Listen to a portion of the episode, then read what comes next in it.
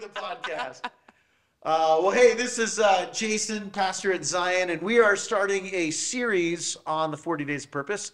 I'm here with my good friend and coworker, Megan Dennis.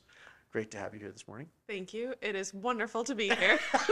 Okay, so for those who are are listening or watching, um, this is not Megan's favorite thing to do. She actually doesn't like you don't like being on podcasts, I'm nervous. I don't know what to say. but you always do a great job. oh, thank you. So we are in the process.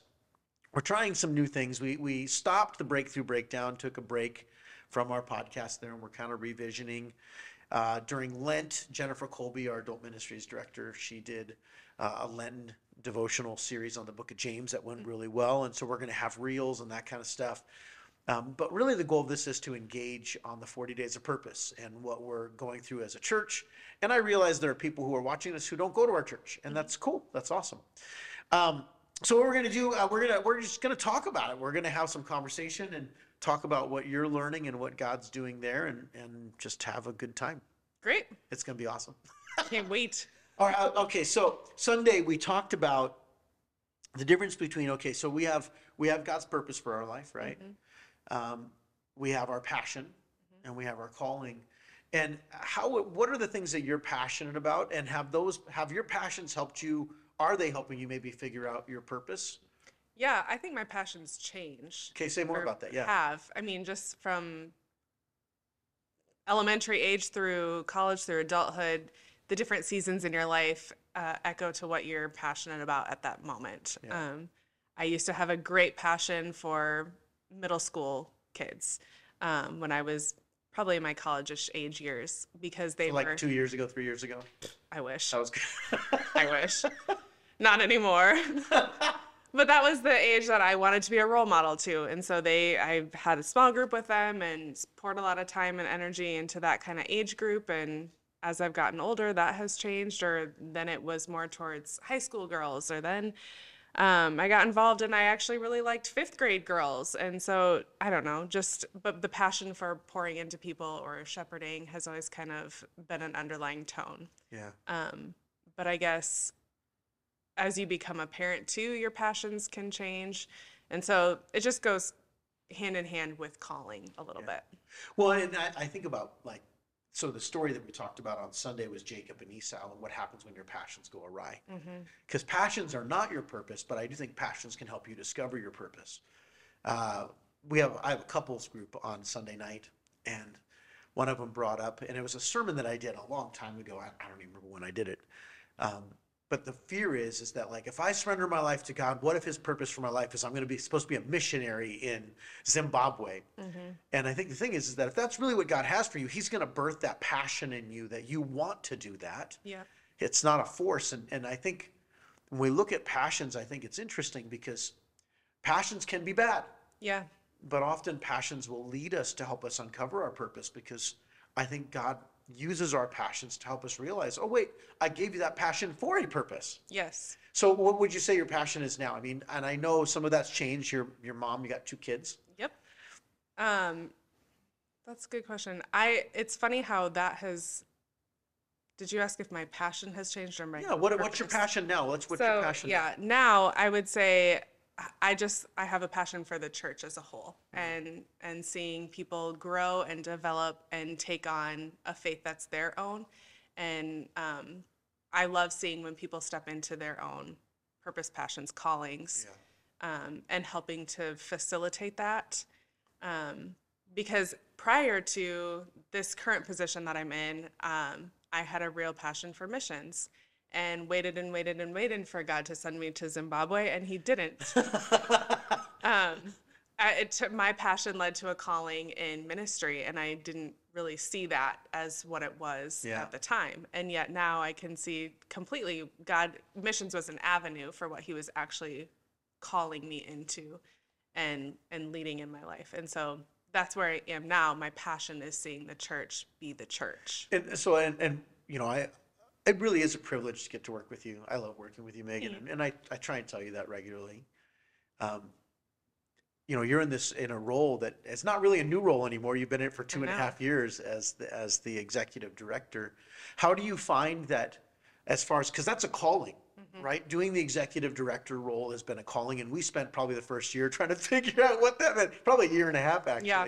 How are you finding that your passion is connected to your calling? And and I think maybe you know what your purpose is. I know I'm just now starting to realize what I believe God's purpose in my life is.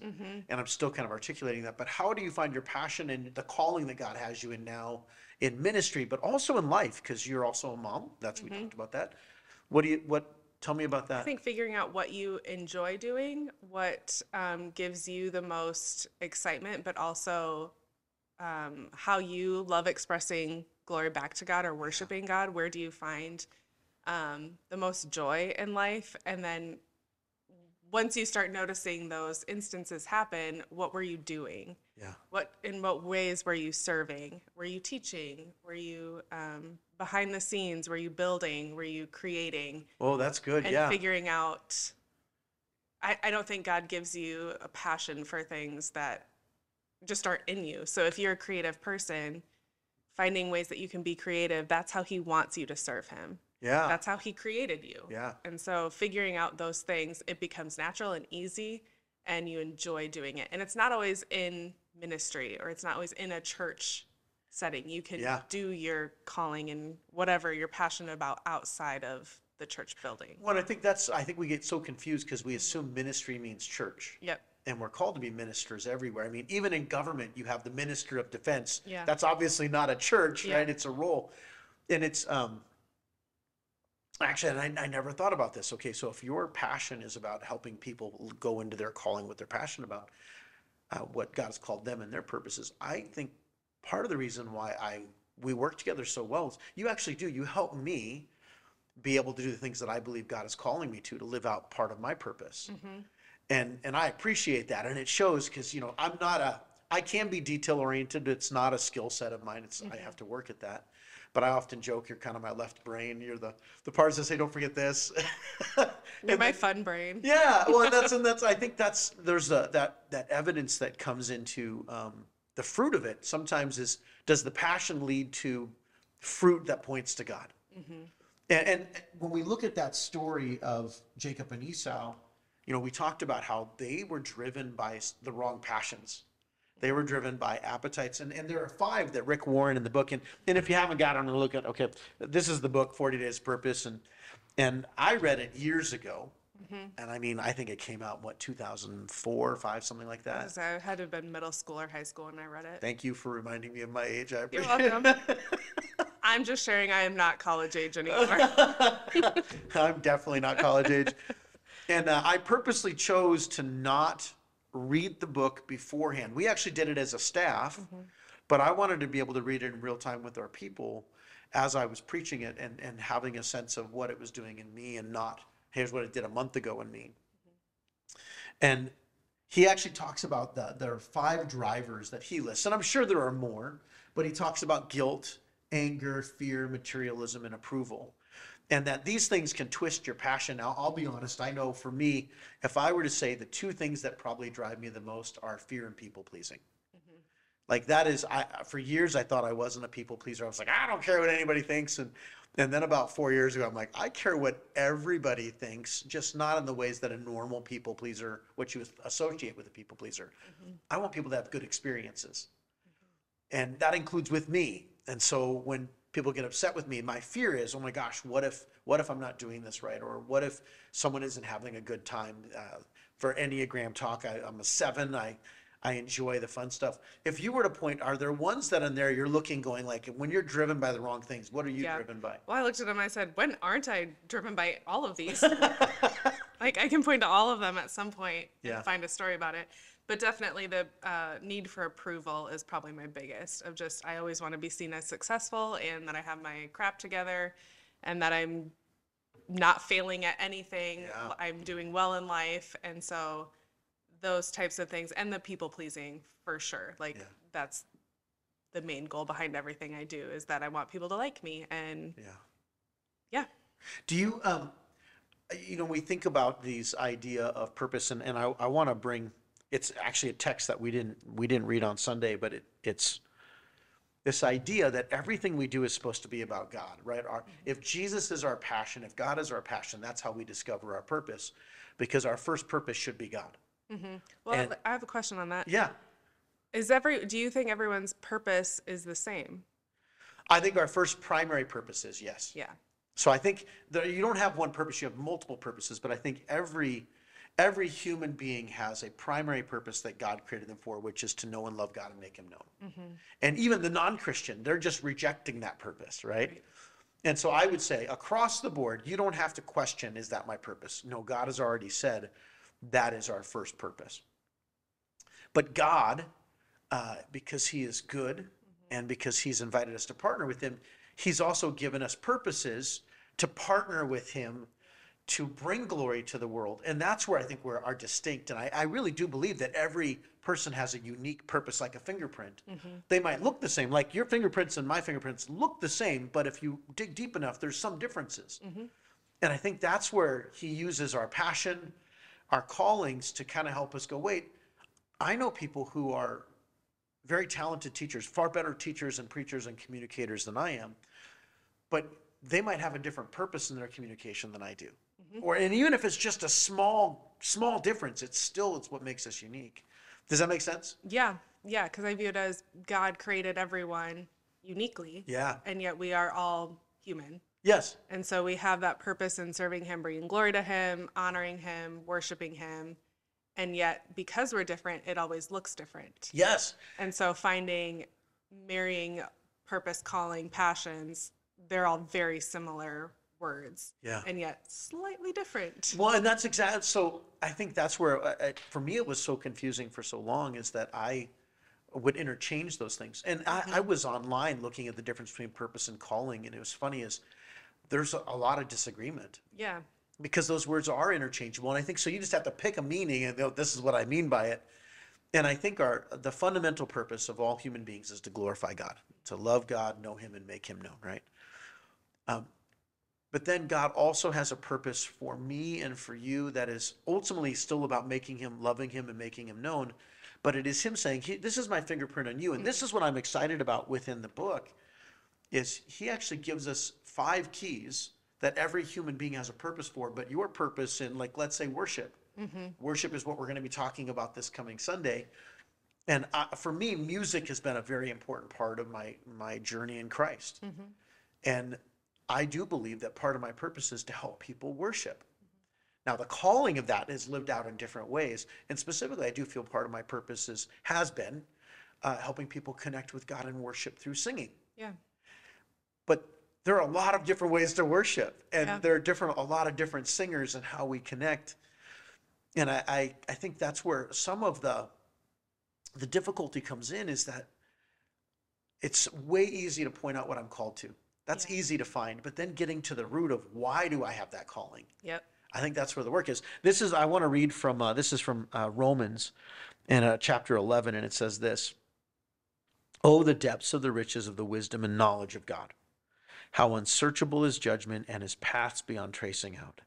Who has known the mind of the Lord, or who has been His counselor?" Who is ever given to God that God should repay them? For from him and through him and for him are all things. To him be the glory forever and ever. Amen. And uh, I was thinking about this this verse as we were coming in. The whole point of Romans now, the first uh, eleven chapters before this, are all about the fact that God does what He wants. He had a purpose for Israel. He had a purpose for the Gentiles. But both of them, their purpose was to point people to Himself. Mm-hmm. And then he goes, but you don't always understand how God is going to live out that purpose. So the Gentiles, it looked different than it did for the, the Israelites, for mm-hmm. the Jews. But his purpose was still the same, and they each had a purpose. And interestingly, that does connect to Jacob and Esau, which we talked about on Sunday, mm-hmm. is God's purpose. He actually defines their purpose at the beginning of the story. He tells their mother Rebecca that I'm going to form two nations out of the children in your womb. That was his purpose to create two nations one, a holy nation set apart for God, which was Jacob, and the other one was a, a nation that was going to be a conflict, which was Esau and the Edomites. And I wonder if they knew that. Like, I wonder if they were told their entire life, now this is your purpose, Jacob. I don't think they did. I don't think she ever said that to them. I think, I think she kept that because we don't get the sense that they knew that. Mm-hmm. And yet from Jacob came Israel. From Israel came God's people and the, the calling on their life to go and um, be a light to the Gentiles. From the Israelites came Jesus. Mm-hmm. And so their purpose was literally to, to begin the fostering the, the means by which God would bring about the Messiah. Did they always know that mm, that purpose? No, because their calling didn't always look the way they wanted it to. And I think Israel often associated they they misinterpreted their calling with their purpose. Mm. That's where they when they came in and they were like, "Hey, we're a royal, holy, and chosen people," and they're like, "Yeah, but that's not your purpose. That's your calling. Your purpose is to be a light to the Gentiles." And I think they got so caught up in their calling, they missed their purpose. And that's why that's what the whole point of Romans is. You missed the purpose. You missed your point was to be a light. And now God had to find a different way to do it because you weren't living out your purpose. Yep. You got obsessed with your calling. And that's constantly and in the role of the church, like I feel like I'm constantly asking myself that of like, am I actually living out my purpose or am I getting too obsessed with the job or the calling yeah. that I've been tasked with? Am I too busy going about these things that I have to do because I'm living out my calling that I forgot to pray for someone or I overlooked someone or whatnot because I was too busy with Yeah. what I felt high and called to do, all high and mighty. well, and, and and even like today, so like you're doing this because I asked you to, Mm-hmm. right? But you're also doing it because you want to see this succeed because I have a value for it. Yeah. and it was a calling but I, I do think that in your heart there is a purpose that god has put you on this earth and it's probably connected to helping other people live out their callings Absolutely.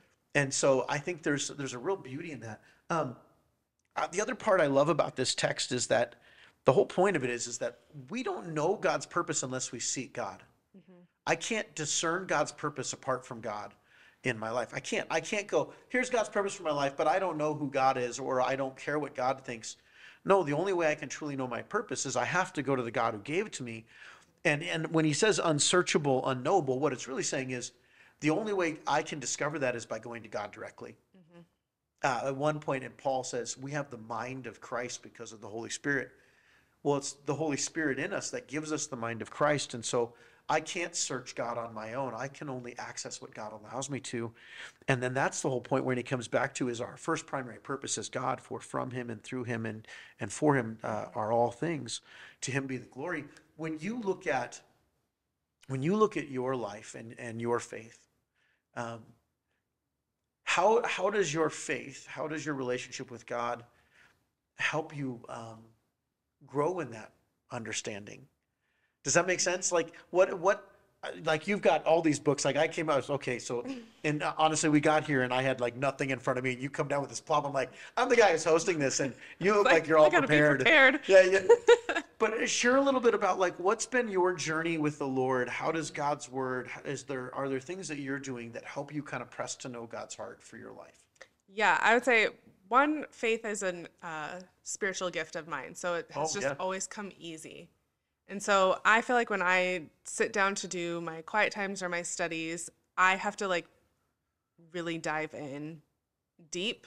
I like the deep stuff, Yeah. if that makes sense. I have to pull everything apart and dissect it and understand the context and the history and know everything about what happened in this certain time period. And that is exhausting. And so when I slip, it's because I don't want to do all that or I don't have time to do all that. Yeah. And so then stuff just becomes really like superficial and light and I get bored with it and then I turn away. Yeah. And it's not really a turning away from faith. My faith is always rock solid, but I have to dig into experience God or to know God uh, on a relationship level, not just a, yeah, I know God's there. Like, of course I have faith, but if I'm not pouring in, I'm not exercising that faith, it, it loses its value, I guess. Yeah. Are there? Um, so I see you have a journal. Yeah. Like, are there are there tools that you are, are leveraging or utilizing in your life? Like, tell me a little bit about. Yeah, so I just started this journal. I actually really like it. Um, I think it's called the James method, but it's basically just verse mapping. So you take a verse and you, it helps you dissect literally everything. Um, so it you, breaks down like what's happening around this verse, break down the scene, where is this taking place, what was happening in history at this time. Um, so go, getting outside of the Bible even and well, I don't open a history book, but I open Google and I, you know, like what was happening at this time? What what king was in place and why was that Yeah. important? Did that have any context to this verse or this um, chapter? So then reading the chapter, pulling it apart, consulting experts, reading um, other books if necessary.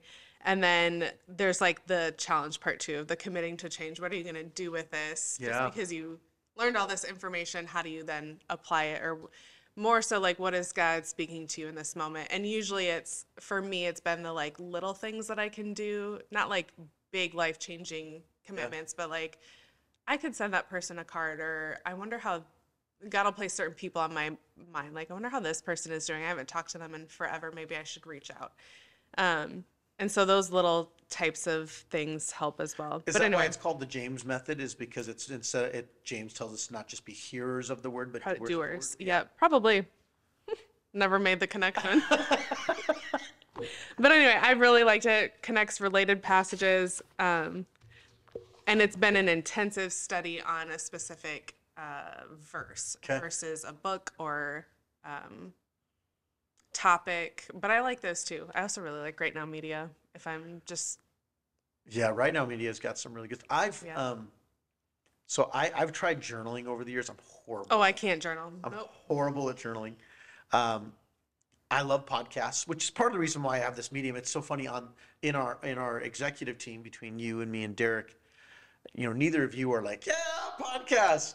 And and for me, like I've actually found most of my growth has come because of sitting under other pastors and allowing uh, them to speak into things. And then authors, I love reading um, theology, but I've I've really found uh, some of the long form podcast stuff. Carey Nieuwhof, I really enjoy. There's some wonderful pastors, but it, for me, it's it's um, I've fallen in the trap, and this is probably the the danger with school. I remember one of my my mentors said, Jason, um, a seminary degree will either help you love Jesus or walk away from Jesus. hmm It's. ju- I've heard that. And, and, the- and the reason is because you you all of a sudden your faith becomes nothing but academic. And I'm grateful for the school I went to, and I know I believe this is the desire of almost every seminary. But we focused not so much on just the theology, but how does this? How do we grow in this? And and that's the part for me where uh, I'm no longer at the point where it used to be I would read books to learn about God. That was the theology side of stuff because I needed to prove a point. I had to write a paper about what I believed, and and I believe that was important. But there was always the challenge of now what, hmm and and even in that, talking about our purpose. Um, if if the biggest question in human history is what am I here for, well, theology should ultimately be about helping me understand why I'm here. What's my purpose? hmm and I think there are all kinds of different tools. All right, so last last question. Um, we talked. We looked at the story of of Jacob and how Jacob running from his brother, who he just uh, conned out his father out of the birthright that was due to Esau. He got the birthright, and Jacob goes to Bethel, and there he falls asleep, and the Lord shows to him a ladder, and that ladder is descending from heaven to earth, and there's angels ascending and descending, and and then he proceeds to tell all the ways he's going to bless Jacob. And what I was in awe of is that nowhere in the story does it tell us that God confronted Jacob on all of his sins. I mean, he did some pretty horrific things. hmm And he doesn't do that. No, and even if you keep reading, like Jacob's still a terrible person. Yeah, he is. And he, Like and- and- nothing really changed a whole lot from that dream until later. That's right. I think that was the beginning. That was Yeah. the catalyst of God showing Jacob, hey, you're at the top of the ladder. I'm the one who's going to do this. Stop trying to make this. And yet Jacob was in process. And that I was like, man, God, you are so gracious in that because how often do I try and make my purpose happen instead of trusting that it's going to happen? Um, I remember I had a, a prophetic word spoken over me when I was in my 20s and I won't go into the the nature of the word, but I remember going to my pastor and be like, "This," and it's been confirmed by like five different people, and they've all said the same thing. Am I supposed to do? And I began to list out all the things that I needed to do to make this prophetic word happen. And uh, my pastor looked at me and he goes, "Jason, if it's really from the Lord, pursue Jesus, and it'll happen." If you try and pursue it yourself, that's you making it happen. That's you trying to make the prophecy happen instead of trusting And that's really the goal of a prophetic word is it's supposed to make you trust in Jesus to pursue him because if it's really from the Lord, he'll make it happen. Mm-hmm. And I'm I was in awe reading through that because I've read this story many times, but I never connected it. Never hit me that and you just nailed it. Jacob didn't change.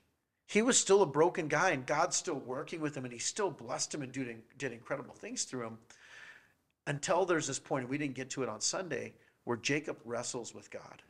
And this is where I think we actually finally see the changing in Jacob's life Yep. is the Lord appears to him and he wrestles with Jacob. And it says Jacob wouldn't give up. And finally, the Lord put a, a, a giddy up in his hitch. He pinged his hip so that he couldn't walk straight.